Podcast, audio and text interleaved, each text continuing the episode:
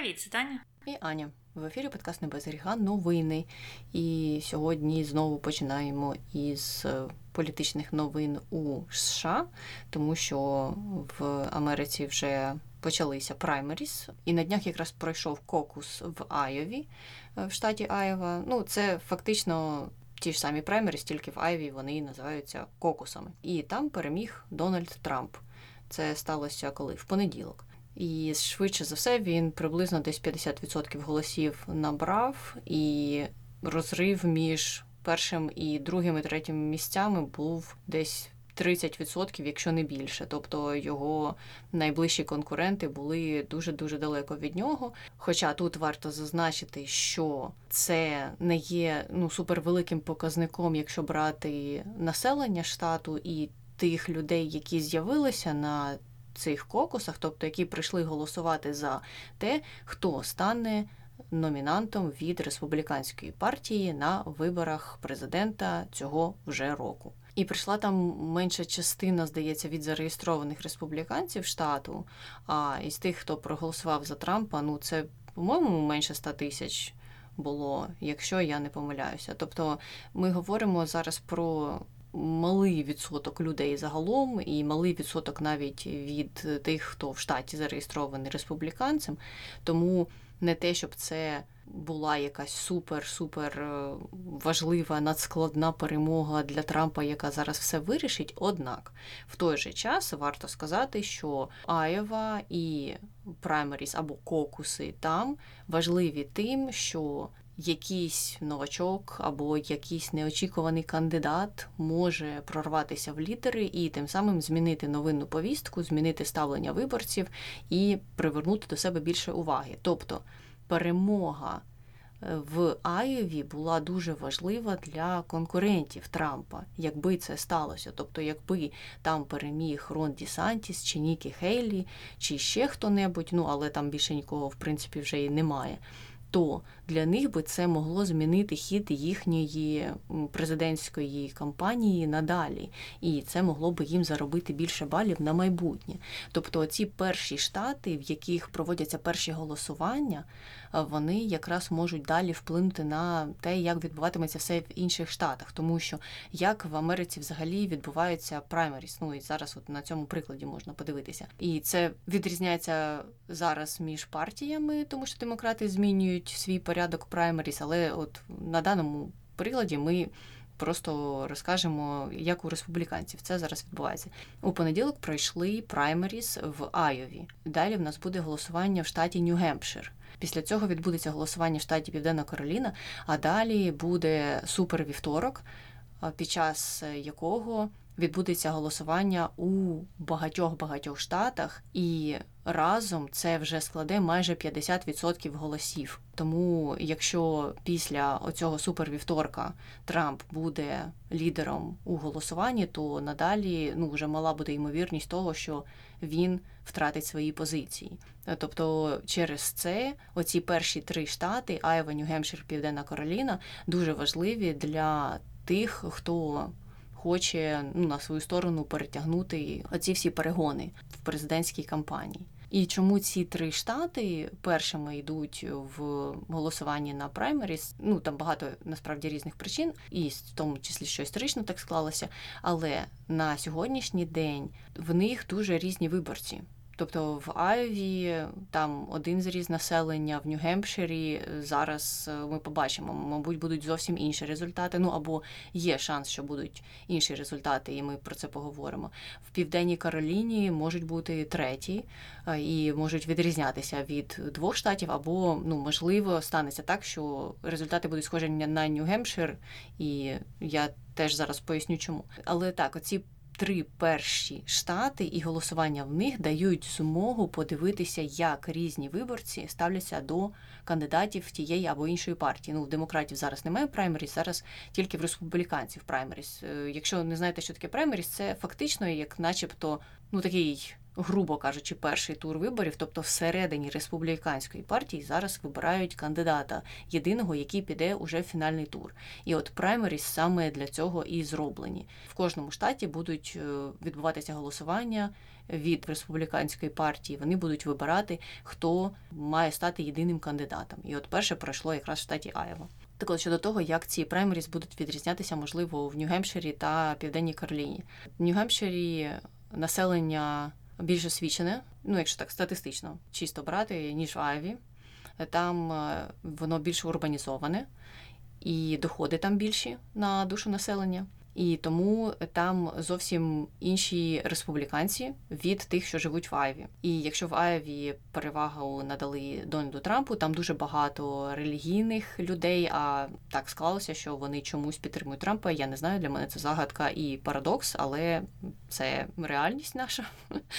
Е, то в Нью-Гемпширі зараз поки що ставки ставлять на Нікі Гейлі, тому що знову ж за результатами минулих опитувань, ті, хто є більш освіченими серед республіканців, ті, хто мають вищі доходи, схиляються на її сторону більше ніж на сторону Дональда Трампа. В Південній Кароліні теж може бути перевага в Нікі Гейлі тільки через те, що вона там колись була губернатором штату, тому у неї там велика підтримка.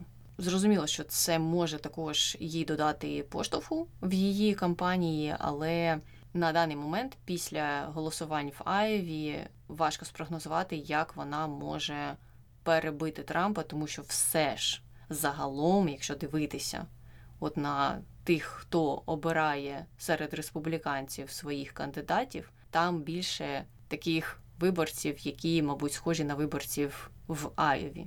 Тому у Нікі Гелі, скоріше за все, мало шансів. Хоча, можливо, щось станеться пов'язане із різними судовими справами Трампа, що зможе перехилити ваги на її сторону. Що ж до нашого неулюбленого Рона Ді Сантіса, який е, ну, взагалі провалив теж ці праймеріс. Хоча він прийшов другим, він фінішував другим, тобто Трамп, Ді Сантіс і Нікі Гелі на третьому місці. Його слабкість полягає в цій історії в тому, що, на відміну від Трампа і Нікі Гейлі, Рон Ді Сантіс ледь не поселився в Айові перед праймеріс. Він об'їздив кожне місце, кожне село, весь штат об'їздив, всі округи, всюди він побував і дуже активну кампанію там проводив, щоб е, якраз здобути оцю перемогу, бо він ну, йшов за книгою, тобто за інструкцією, він знав, як це важливо перемогти в Айві, і якби сталося таке, що ого, Рон Ді Сантіс переміг, то зрозуміло б, що на нього звернули більше уваги, і він би відгриз бали у Трампа. Але так не сталося, незважаючи на те, що він ну дуже активну кампанію там проводив. Люди все одно за нього не проголосували. І він дуже дуже болісно це все сприйняв. Він сказав, що всьому винна преса. Дуже дивна реакція. Він до сих пір боїться щось казати про свого основного конкурента. Я не розумію, яка це стратегія політична, як він планує перемогти е, в праймеріс, як він планує стати єдиним кандидатом від партії, якщо він боїться критикувати свого опонента. Нікі Гелі і те в цьому плані трохи сміливіша. Хоча обидва з цих кандидатів все одно дуже дуже лояльно ставляться до всіх кримінальних історій Трампа. Вони кажуть, що це все політизований процес, і це все не має місця бути, і що вони, звичайно ж, його помилують, якщо він буде засуджений, і вони стануть президентами, ну або він, або вона. Ну тобто для мене це виглядає незрозуміло, тому що це показує їхню слабкість і їхню неготовність боротися, щоб стати переможцем у цих перегонах. Ну тобто, якщо ти не готовий чи не готова критикувати ніяк свого опонента, то чому тоді він не є хорошою кандидатурою для того, щоб представляти партію? Ви все одно його не критикуєте, значить в ньому немає ніяких проблем то це, звичайно ж, загадка.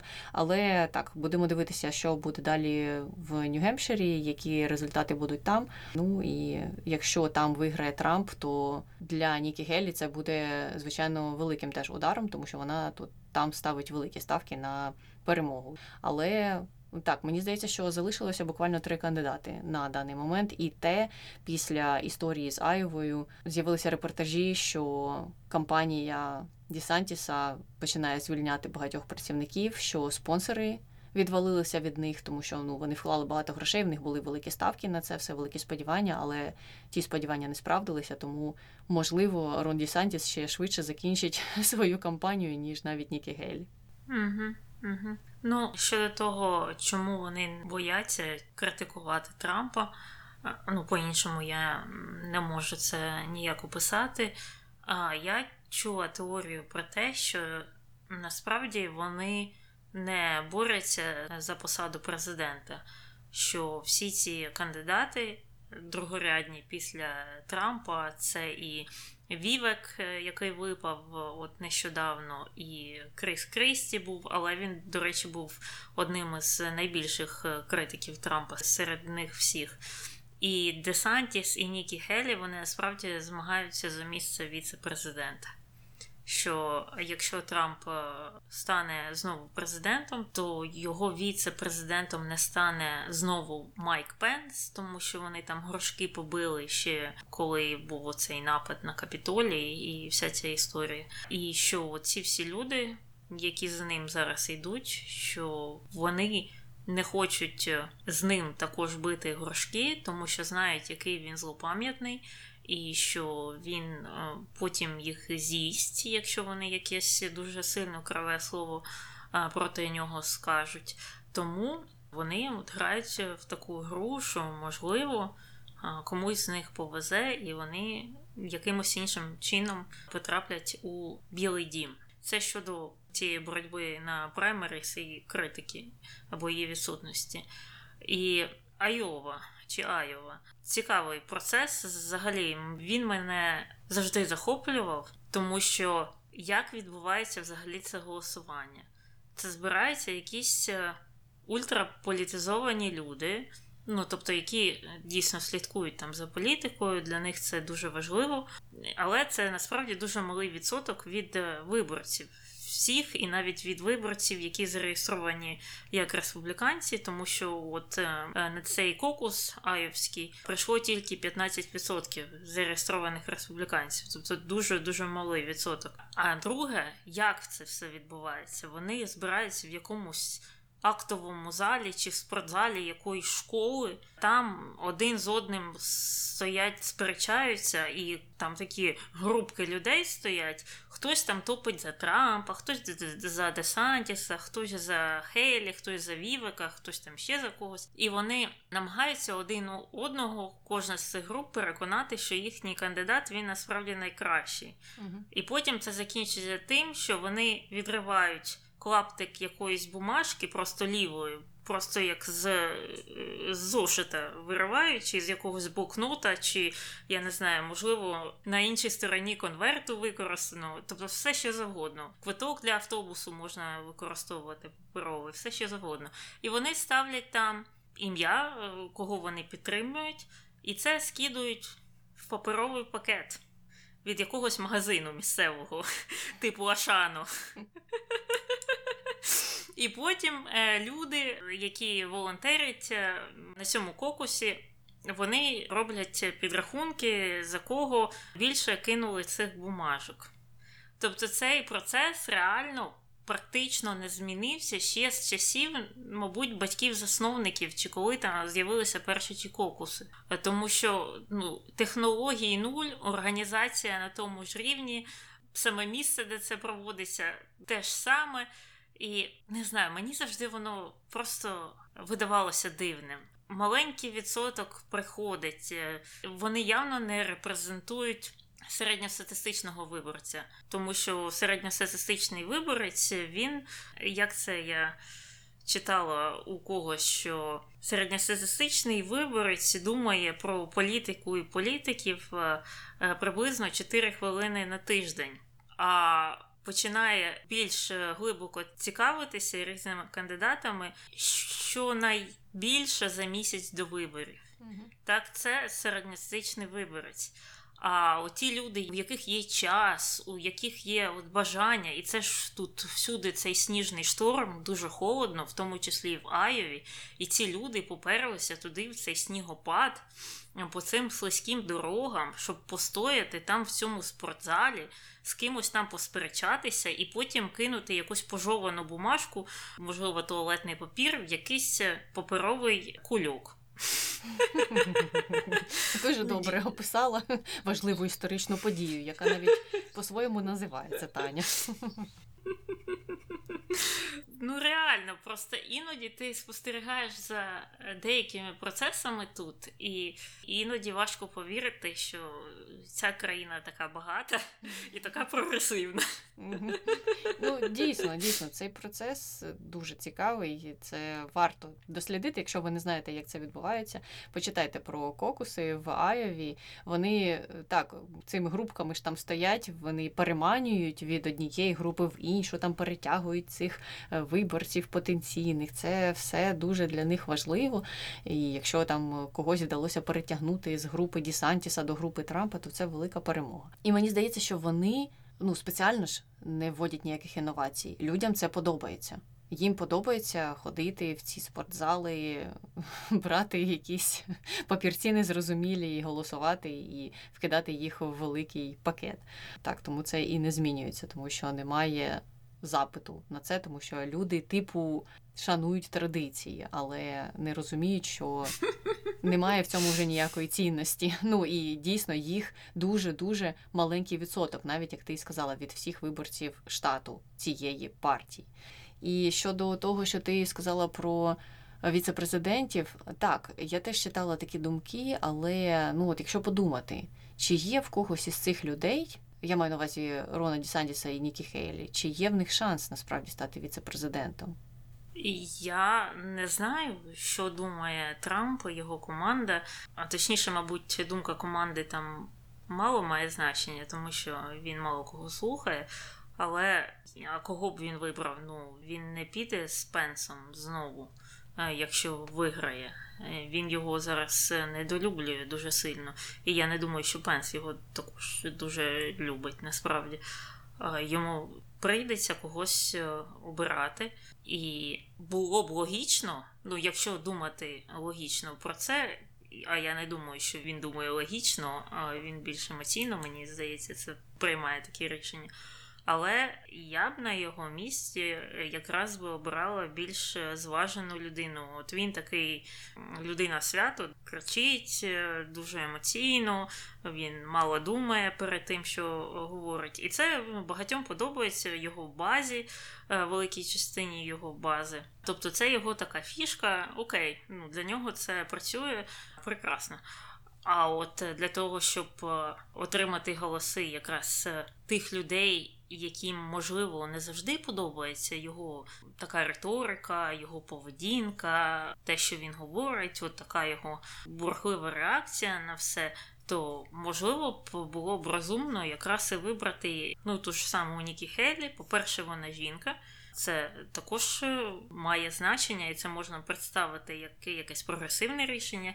По-друге, вона жінка не біла, плюс ще за прогресивізм будуть казати, що от ви казали, що Трамп він е, кончений расист е, і сексист.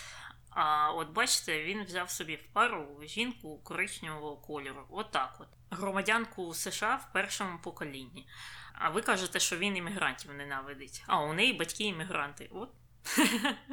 І плюс вона ну, більш стримана, так? І у неї інша там риторика чи навіть не риторика, а сама поведінка, як вона себе представляє. Так що я бачу в цьому якийсь логічний сенс. Я просто не впевнена, що він буде діяти, виходячи з логіки. Ну, оце ж.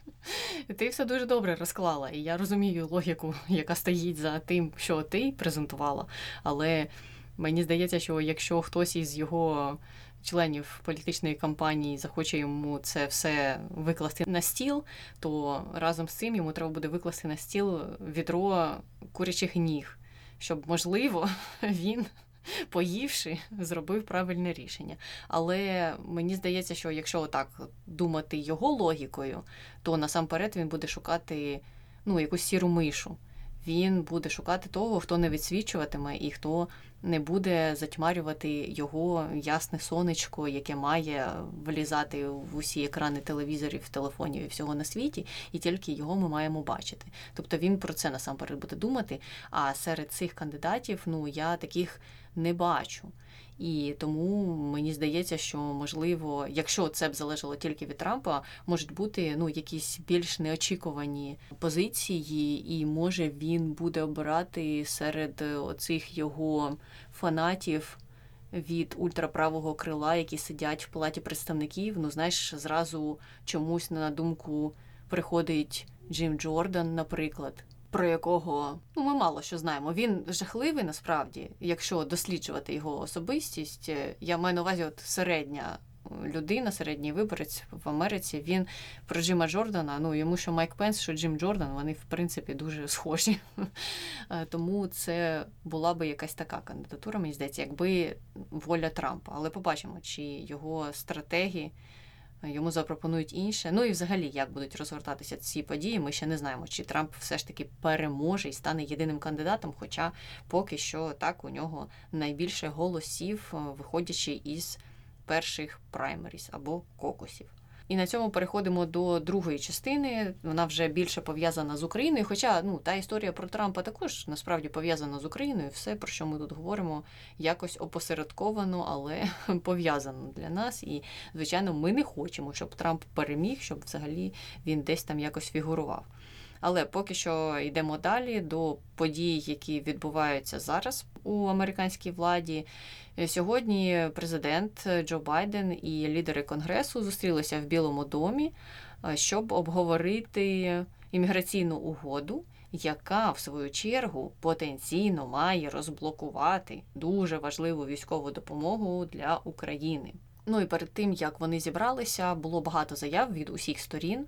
Особливо там е, світився Майк Джонсон, який розказував, що він буде говорити тільки про внутрішні питання перед тим, як взагалі щось обговорювати, що стосується України, тому що це не на часі, а от внутрішні питання на часі. Хоча перед цим він іще дуже дивно характеризував спроби цієї імміграційної реформи з боку Сенату і казав, що зараз це не на часі бо це дуже важко, те, що вони пропонують. Ну тобто він всюди, всюди потрошку десь там стрибає. У нього немає конкретної позиції. Ну або правильніше сказати так, вона у нього є, і це затягування процесу, і це викручування рук. Ось яка в нього насправді позиція. Але після зустрічі всі лідери партійні і лідери більшості, там лідери меншості е, вийшли задоволеними загалом. Хоча, знову ж таки, вони давали трохи різні коментарі щодо того, що відбувалося на зустрічі. Чак Шумер і Міч Макконнелл сказали, що вони очікують скоро досягти згоди щодо імміграційної реформи, і це ми говоримо про ту частину конгресу, яка є сенатом. Тобто це лідер більшості, лідер меншості. І вони сказали, що вже вже ми десь близько. Ми оптимістично дивимося на те, що ми можемо розробити. Майк Джонсон сказав, що зустріч була продуктивна, але в той же час він очікує суттєвих змін в політиці щодо внутрішнього кордону, щодо південного кордону США. і він очікує, що це буде більш жорстко, ніж те, що йому запропонували під час цієї зустрічі. Хоча в той же час він трохи відійшов уже від того, що пропонують самі республіканці в палаті представників. А там, не знаю, чи хтось знає чи не знає, дуже жахливий закон. Він називається HR2, і він дуже сильно обмежує права іммігрантів, е, права біженців, права тих, хто подає різні петиції, там е, ну ледь не масові виселення людей. Цей закон дуже дуже матиме негативний великий вплив на е, тих іммігрантів, які вже навіть проживають на території країни, і в тому числі це може мати негативний вплив на іммігрантів з України також. Так от він трошки від цього відійшов, але ну так, щоб прям відмовитися, не було таких від нього сигналів. Він сказав, що ми працюємо, працюємо над всім цим, але не так оптимістично виглядав, як лідери Сенату. Ну і щодо допомоги Україні, то всі погодилися, що так, треба над цим також працювати, але ж кордон стоїть на першому місці.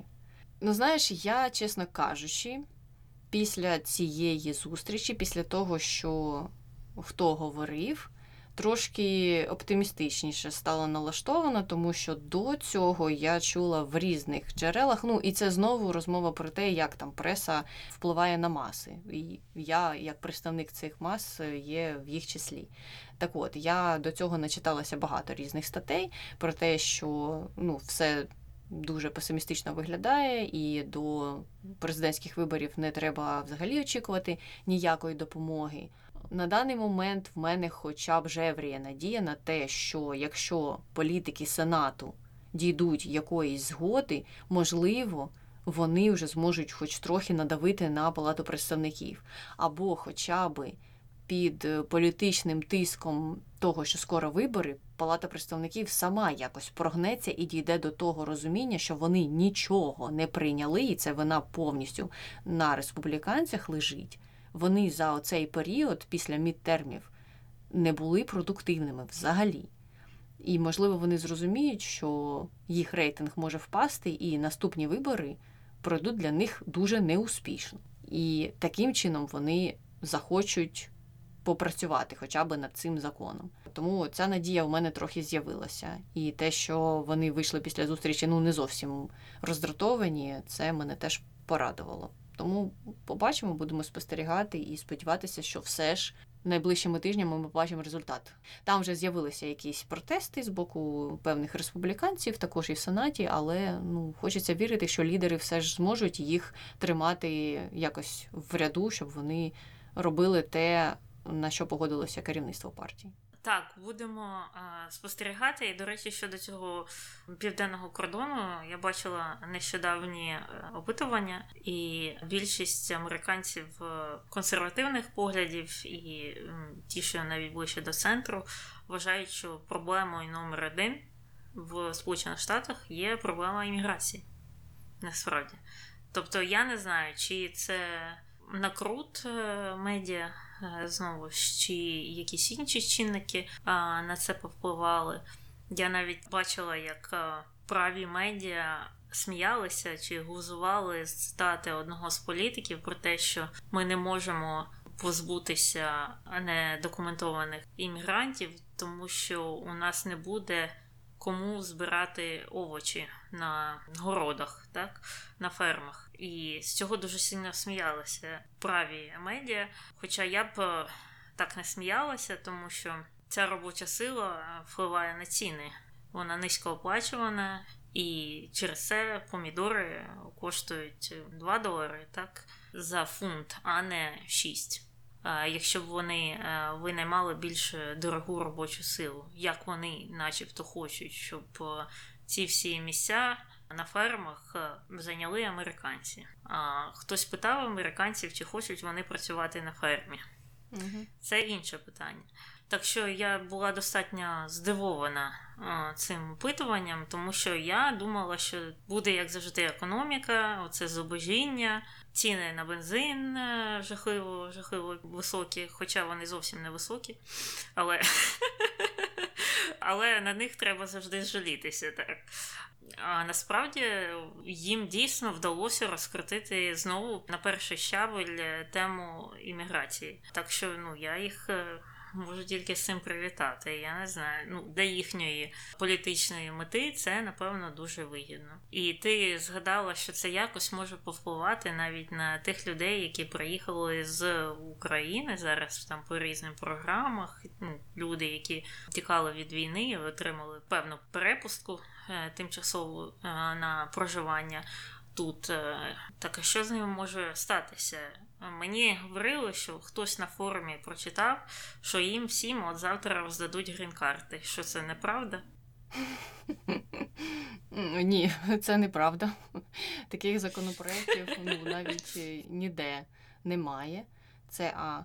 Але якщо ви хочете, якщо ви цікавитеся, ви можете почитати оцей дуже бажаний республіканцями в Палаті представників законопроект, який називається HR 2 і там говориться про те, що кількість людей, яких впускатимуть до країни за різними такими схожими програмами, має стати ну зовсім мізерною. А ті, хто знаходяться вже в країні за схожими програмами, їхні кейси будуть переглянуті. І там є ініціатива стосовно того, що я знову ж не знаю, як би вони це реалізовували, тому що це схоже на те, що ти говорила щодо працівників на полях. Це в теорії якось викладено, але на практиці не зрозуміло, як це буде застосовуватися, і знову ж який це буде мати вплив. Так от вони хочуть по кейсу розглядати кожну справу. Тобто, якщо тебе вже впустили в країну, і ти хочеш, наприклад, продовжити собі перебування тут, бо в тебе в країні війна, ти маєш. Теоретично йти в суд, або там тебе суд викликає в якийсь момент, і ти доводиш своє законне перебування тут, доводиш те, що ти маєш певні причини на це. І якщо суд вирішить, що ти насправді не маєш на це причин, то ти їдеш додому. Ну, Вони хочуть, мабуть, надати більше роботи судам. Вони вважають, що у судів мало роботи. Але я, до речі, недавно читала, що там вже 3 мільйони справ щодо саме питання міграції завалені в судах. Ну, завалять іще декількома мільйонами, мабуть, якщо взяти разом всі країни і всіх людей, які приїжджають сюди по схожих програмах. Бо це не тільки Україна, там є перелік із ну, до 10 країн. А насправді зараз е, з яких пускають людей до штатів за такими ж умовами. Тому таке майбутнє може нам світити. Але я все ж таки сподіваюся, що нічого такого не буде прийнято, ну тому що це дуже дуже жорсткий закон, і я навіть не знаю, чи вся би республіканська партія за нього проголосувала. Ну і тим паче, що Сенат зараз демократичний, це далі не піде ніж Палата представників, якщо вони колись захочуть його навіть поставити на голосування. Угу, угу. І навіть е, якщо б в якійсь там реальності цей закон е, пройшов обидві палати і вступив в дію. Ну, по-перше, це якось зовсім не вписується в повістку республіканців про маленький уряд і так далі. І так далі, і скорочення витрат е, федеральних і нерівних штатів, тому що ну, ці от переперевірки це ж шалені витрати бо це мають робити якісь е, люди. А на це треба виділяти бюджетні гроші, а вони не люблять, коли державні гроші так просто розкидують на всі сторони. Але це інша проблема, так? Просто е, це ж все було. Ці програми про тимчасовий захист е, давалися різним людям і з різних країн через різні причини. І, наприклад, е, один з недавніх таких випадків це Гаїті. І коли у них там сталося природнє лихо, е, були великі руйнування, все не було де жити, води не було, опалення, нічого не було, то США так само зробила, як і для українців. Воно відкрило свої двері ти міг е, подати якісь документи, приїхати. Або ті, хто вже проживали на території Гаїтяна США, вони також могли податися по іншій програмі, отримати також певний захист. Е, протягом певного часу. І отак от е, було. Вони дали на один термін, там на пару років, потім продовжили це, ще дали там на рік. А потім прийшов дедлайн оцього другого продовження.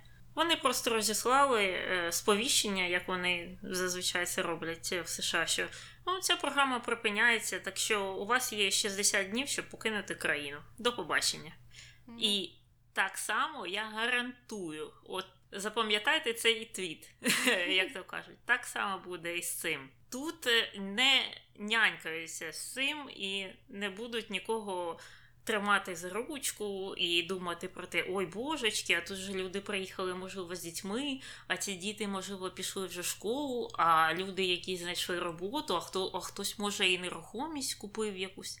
Це нікого не буде хвилювати взагалі. Так що розраховувати на щось більше, ну це недалекоглядно. А тим паче е, слухати якихось дурачків, які розказують про те, що от-от завтра, післязавтра їм видадуть ну хіба не громадянство, я не знаю. Ну так, дійсно, тут е, дуже важко з цим, і прецеденти показують те, що тільки що описала Таня, що не панькаються. Тому важливо слідкувати за політичною ситуацією і. Якщо вона зміниться, тобто, якщо ви побачите, що раптом все змінюється в сторону республіканців, треба готуватися до якихось можливо суворіших законів, які будуть прийняті в цих питаннях, і відповідно змінювати, можливо, якісь свої плани на майбутнє, щоб це вас не вразило в певний день, якщо е, буде якась схожа така новина, що треба виїжджати за 60 днів. Ну і на цьому абсолютно оптимістичному моменті ми будемо напевно завершувати. З вами була Таня і Аня. Слава Україні! Героям слава!